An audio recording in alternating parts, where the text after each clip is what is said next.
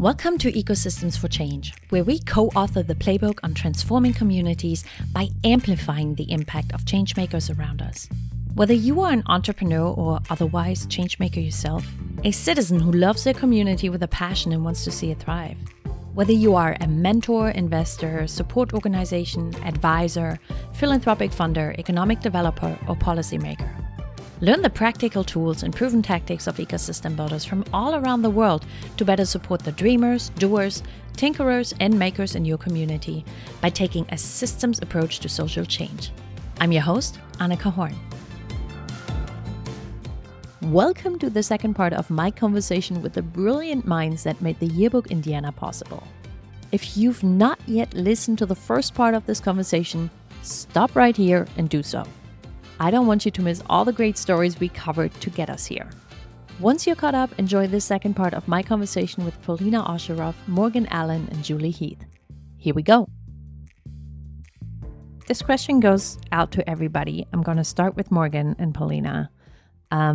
Something I keep running into is you have this almost year-long process of sourcing stories, of really combing through what is worth talking about, what is an interesting story that supports our narrative.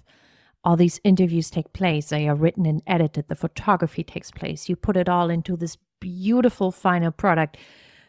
And then what? How do you get the stories out? And you've already given us a little bit of insight, but I would like for also other ecosystem builders to understand the work isn't done once you have the product in hand. That is step one. How then do you go about distributing? What are the right channels? Which platforms do you leverage? How do you get the word out about this product? I think the biggest thing is just getting it in people's hands. So we initially ordered 3,000 copies of the yearbook. So we shared that end of November. We ran out of those 3,000 copies in February. So over the course of 4 months, we distributed 3,000 copies of the yearbook. And that was not only at the launch parties that happened during Global Entrepreneurship Week. It was showing up at community events, giving people a box. It was hearing that there's one community that's interested in investing in entrepreneurship, giving them a box. So distributing those yearbooks was a key piece. And we've since ordered, I think, 2,000 more because we're continuing to get requests for physical copies because there's power in that physical coffee table magazine. Pattern did a really great job of making all of the graphics in the yearbook fit for social media as well. So as part of the handoff package for the 2022 yearbook, we got all of the files of the entrepreneur stories that we could distribute. We shared that with all of our partners, all of the founders, because it's great for the IEDC to go on our social media and say, hey, look at all of these really great things. But it's even more powerful if the founders and the community members do it themselves. 100%. Morgan, sorry to put you on the spot, but if people are listening now and they would like to have a copy of your yearbook from 2022, can they just reach out to you and you send them a copy? So we will provide a request form to be included in the description of the podcast. Shipping these is pretty expensive just because of the huge scale of the yearbook. But if you are one of the first 25 that request a copy, we'll mail you a physical copy, and you are always welcome to download the digital version on entrepreneurshipindiana.com. Actually, a wonderful plug. You don't have to wait for the hard copy. You can just go online right now and look at the digital version. And then if you're really committed, just send Morgan a check for postage and she will mail you some yearbooks, I'm just going to say. Polina, how do you guys think about distribution apart from putting it into people's hands? Well, first and foremost, I think that's thinking about distribution as soon as you think about putting the book together is really key, because coming up with a strategy and doing it successfully is almost as big of an undertaking as putting the book together itself. Certainly, the launch events are very much a thing that we enjoy doing and love to do. So getting communities excited and bringing them together for something fun and lighthearted that has this book is, I think, a really great step. A lot of the economic development stuff's a little dry. There's like talking heads and there's like discussions about, you know, money and processes. Like, let's just have a community get together where we celebrate each other and the successes that we have. And there's going to be cocktails and some food and this amazing magazine and maybe a DJ. I think that resonates. I think social media is a huge part of it too, especially for younger generations. If we're trying to reach Gen Zs and teach them and give them the opportunity to create their own businesses, then the way to speak to those individuals is definitely on social media. So there has to be almost like a separate campaign specifically designed to deliver all the assets to those folks to help them understand what the possibilities are for them. And of course, as Morgan mentioned, work smarter, not harder. As you're designing the yearbook, be smart about designing for both social and print so that you're not doing this double work and trying to reformat 100 graphics and whatever else fits into it. Absolutely. So I think that's really good. Question about those launch parties. Everybody likes a good party. I like a good party. But for me to launch anything in this rural region that I'm working in of about 143 miles along I-81, I think I would have to have like 7 different launch parties. How in the world did you realize this statewide? How many launch parties? What was the reach? How did you choose that? And if you did it all within Global Entrepreneurship Week, I feel like there must have been so much else going on. Was that a pro or a con? Tell us a little bit more about the launch party concept. So Indiana is also very rural. So this was a challenge we faced as well. Since we did all of the launch parties during Global Entrepreneurship Week, we did 3. So we broke our state into thirds, north, central, south, and had a launch party in each community. Since that was such a large geographic area, we did see some stakeholder drop-off when you get to the edges of that region, but people drove hours to come to this party. Hours. In northern Indiana, there was a huge snowstorm the same night as the launch party, and people very dangerously still drove hours to come to this launch party. So while we did have kind of the really fun parties during Global Entrepreneurship Week, we did also do those pop-up events and the outreach events following. So going into the smaller communities and bringing a box. Even though that wasn't a big fancy splashy launch party, it's still a launch for their community. And that's how we brought everyone into the fold. Was the launch party merely raising a toast, or were there panel discussions? Were there speakers? How was the content organized? It was intentionally not stuffy. So we wanted these to be approachable, be fun, celebrate the founders. So there was 5 minutes dedicated to the pitch, explaining what the yearbook is, explaining what the IEDC is, raising a toast. But the majority of time was just those natural collisions. I think one of my favorite experiences of the launch party was when founders took their yearbook and they went around and were showing people their stories. And then we had people that were attending would come up and say, hey, you're in the yearbook. Will you sign your story? Just like a traditional high school yearbook, people were signing their stories. People don't need to listen to a panel. We want those natural connections just to happen in the room. Wonderful. I love that. Thank you, Morgan. The big question, I've been taking notes on all the things that you did, everything you created. It sounds like a lot of work. Writing and photography, project management, printing, 5,000 copies by now, and then launch parties. All this sounds like it's going to cost a lot of money. Julie, what can you tell us about how to finance such an ambitious undertaking? Well, first off, I can't understate the importance of leadership, because we had a governor who appointed an entrepreneur to be our Secretary of Commerce, and because he made entrepreneurship a priority, as well as external engagement, there were going to be resources going toward this type of work. So we knew that there would be budget. We didn't know how much initially, but there's this idea where even if you don't know the scale, you can have the same quality in a cupcake as you can have in a birthday cake, as you can have in a wedding cake. So you can go in with that intention and scale up or scale down as the financial resources become available. And the second part of it that I'll speak to is use of funds, and then I'll hand the mic to Morgan to dig in a bit.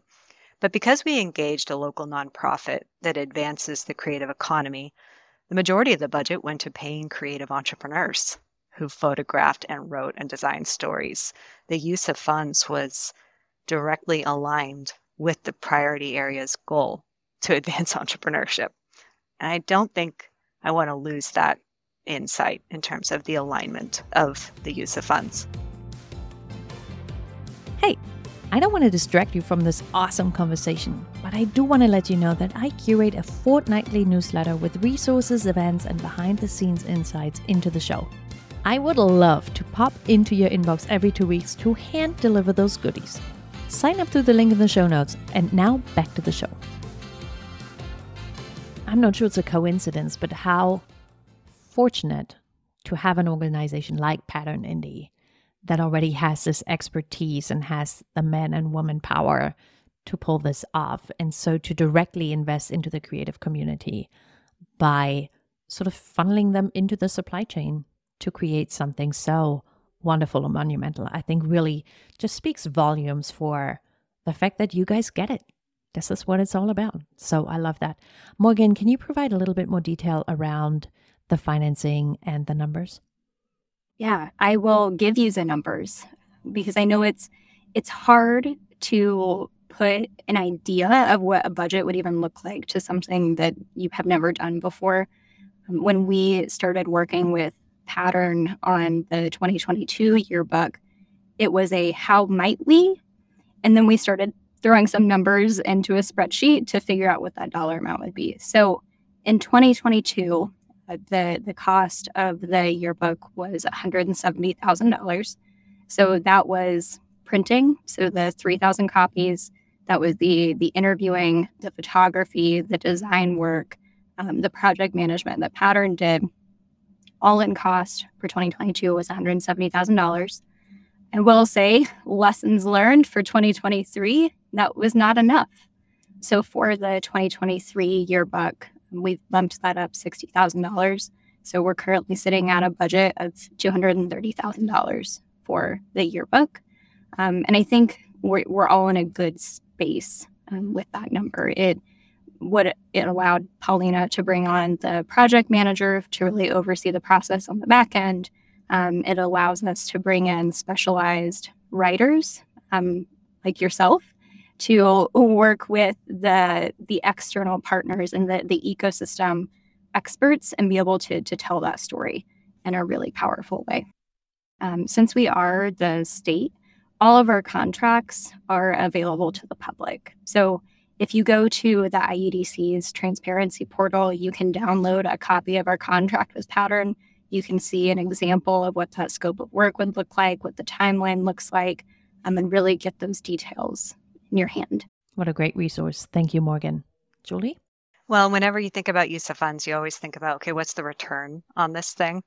And so it allows us to also dig deeper into those impact stories. What is the return on investment for this priority?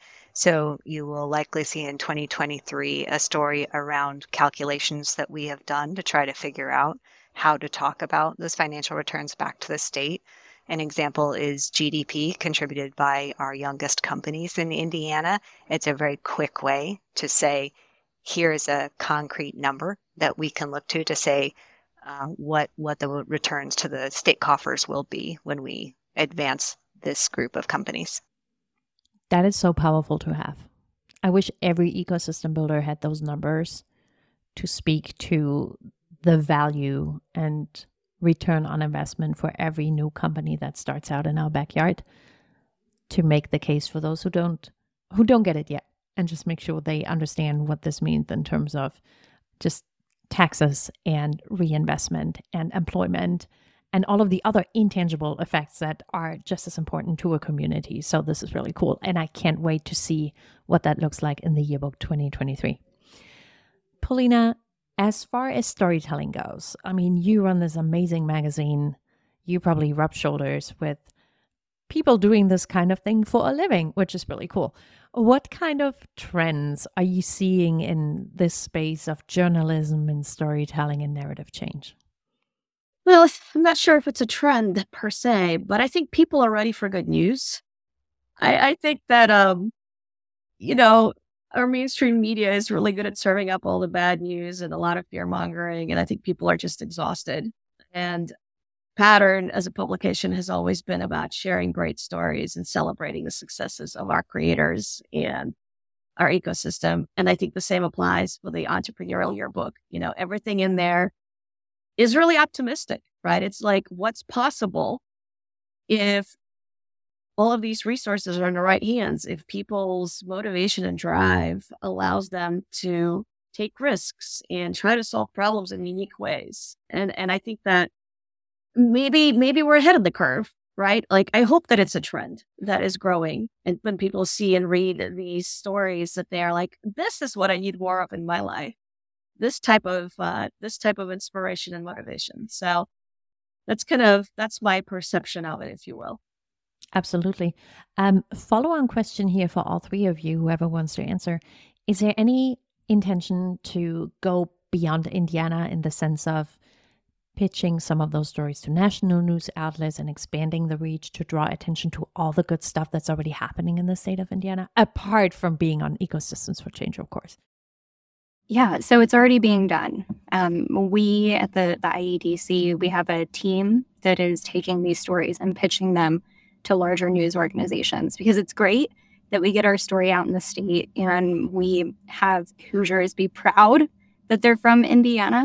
But we also want people from outside of our community to see all of the really great stuff that is happening here. For example, getting founders like Folia into a national news story to tell about why they moved their business to Indiana, or attending the Global Entrepreneurship Congress and showing people the powerful founders that are from Indiana. The yearbook is just a start, but we want to make sure that the impact just continues to be multiplied. I feel like we're comrades in arms in some way, because here in the Shenandoah Valley, we have some really cool stories about entrepreneurship in rural America.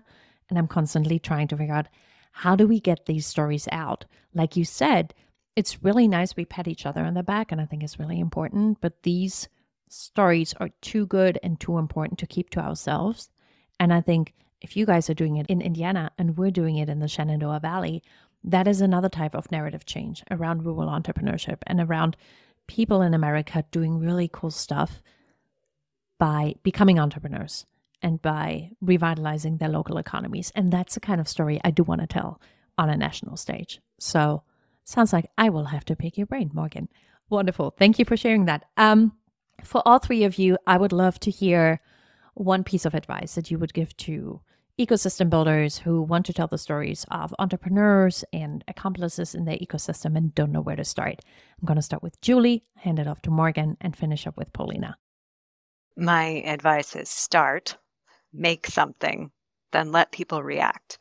Many people can't envision the value until it is in their hands, until they experience it. And then be open to the action that inspired people take. I'll give you a concrete example. The first weekend we received these yearbooks off the printer, we did a program with our high school entrepreneurship program. A senator attended. He flipped through this yearbook and said, "Oh my goodness, oh my goodness, oh my goodness." He really was positively impacted and inspired by this publication, and he then said, what our state needs is an entrepreneurship caucus. So the action that can happen as a result of inspiration and optimism, just get ready for the ride. You should have seen me gasp. I mean, the ladies on this podcast did, but everyone who's listening, I just gasped out loud, because I think that's a really cool testament to the power of storytelling. Morgan, what about you? Find your Polina. So I think as ecosystem builders, there is this idea that you have to be able to do it all. Like, oh, I need to be a master connector. I need to be a web developer. I need to be a storyteller. I need to be a public speaker. You don't have to do it all, but find the good people that can be in your corner and to help you do it. So Polina for us is that force to be reckoned with in the state of Indiana. So Polina's crying or laughing. I can't tell. But find your Polina, because the power of having a force like that in your corner is just something that can't be underestimated. You guys are too nice. And here's the upside. The great news is that ecosystem builders are perfectly positioned to be storytellers, right? Because what is storytelling except for building great relationships and being a really good listener, right? So if you're an ecosystem builder, you're probably halfway there because you know which stories need to be told. You already have a long list of individuals that should be highlighted. So yes, the next step would be finding a partner, somebody that can help you express that and put it out into the physical world. And to Julie's point, for leadership, it's a little bit of a leap of faith. I know that it's hard for folks in charge to commit, a significant amount of money to doing something that's untried and untested. But I think that we have a really great test case here, and happy to talk to anybody and provide more details about how this came together and how it's been hugely successful and how folks that weren't convinced are now like our best advocates and are all about it and want to do it again. I love hearing this. And at this point, I feel like I want to thank all of you for creating this prototype. As Julie said earlier, it's really hard to imagine something if you've never seen it before, but I feel like you guys created this role model of what it can be, what it can look like. That empowers ecosystem builders like us to now go out and say, hey, look what these guys are doing. Can we do a version of that locally? Here's what they learned. Here's the return on investment that they've seen. And here's how this has galvanized economic activity in their community. So thank you to all of you. And I know all the teams that are shoulder to shoulder with you to make this happen. Before we move on to the rapid fire round here, I want to let our listeners know that they can find out more about the yearbook at entrepreneurshipindiana.com or simply Google Entrepreneurship Indiana Yearbook, and you will find it. Of course, I will put the link into the show notes, so don't you fret it. Also, I want to point all of you to patternindy.com. That is a publication and organization that we've been talking about and talking to. So go check them out. Go down every possible rabbit hole. You can connect with Julie and Morgan on LinkedIn, as well as with Polina at Pattern Indy and LinkedIn as well. All right, final three. I've never done a rapid fire round with three guests, so we'll see how this goes. We are going to keep the order from before. Julie, Morgan, Polina. I start a sentence and you finish it. Julie, storytelling is? The way we make the invisible visible. Morgan, storytelling is? Powerful. Polina, storytelling is? Powerful tool for connecting people, inspiring change, and building understanding. A storyteller that everyone should know about is? Nida Ansari of HG Ventures and the founder of Hard Tech Indiana. Super. Everybody who's listening, you met Nida Ansari as part of our Unsung Heroes campaign just a few weeks ago. And if you haven't checked it out yet, I'll put the link in the show notes. Morgan, who's a storyteller that everybody else should know about? Mitch Fraser with the AgBioscience Podcast. Polina. I'm going to plug my dear friend, Denisha Ferguson, who is heading up Indiana Fashion Week. I think she's been doing an incredible job, and I wish more people would listen to her storytelling. That's wonderful. Thank you so much. I will put links to everything into the show notes so you can all dive a little bit deeper and meet these storytellers. Lastly, what is one resource that influenced you that you would recommend to other storytellers? Julie? The People I Mostly Admire podcast, done by Steven Levitt, the University of Chicago economist who wrote Freakonomics. And I'm going to do a second one. I'm going to break the rules. Go for it. There's a book called Dear Data, and it's an incredible book of visual storytelling from two people who sent postcards to each other. They're both data illustrators, and it is jaw-droppingly good. Morgan? The entrepreneurial ecosystem building course that Del Gines did with Project Deep. It's great to know all of the founders and the stories that we want to tell, but I think that course is really helpful in understanding the shared language of ecosystem building and making sure that it's a thread we pull all the way through our storytelling. Polina? I'm going to say How to Take Over the World podcast by Ben Wilson. He summarizes biographies and autobiographies of just incredible world-class founders and businessmen, and pulls out some really inspiring and tangible things to help people to persist in the journey, the entrepreneurial journey, which is often hard and long and lonely. And so I love some of the motivational quotes and stories that he pulls out. Kind of puts a little oomph into my day when I'm not feeling it. What a high note to end on. Ladies, thank you so much for making the time and joining me on Ecosystems for Change. I can't wait to see the yearbook 2023 and see what's happening beyond. Thank you so much. Bye. Thank you. Thank you. Thank you. Find out more about Pattern at patternindy.com and subscribe to their awesome newsletter while you're there. You can peruse the Indiana yearbook at entrepreneurshipindiana.com and check out IEDC's virtual ecosystem map at connectind.com. Mark your calendars for the 2023 yearbook, which will launch during Global Entrepreneurship Week in November 2023. You can connect with all three guests via LinkedIn. The links are in the show notes as always.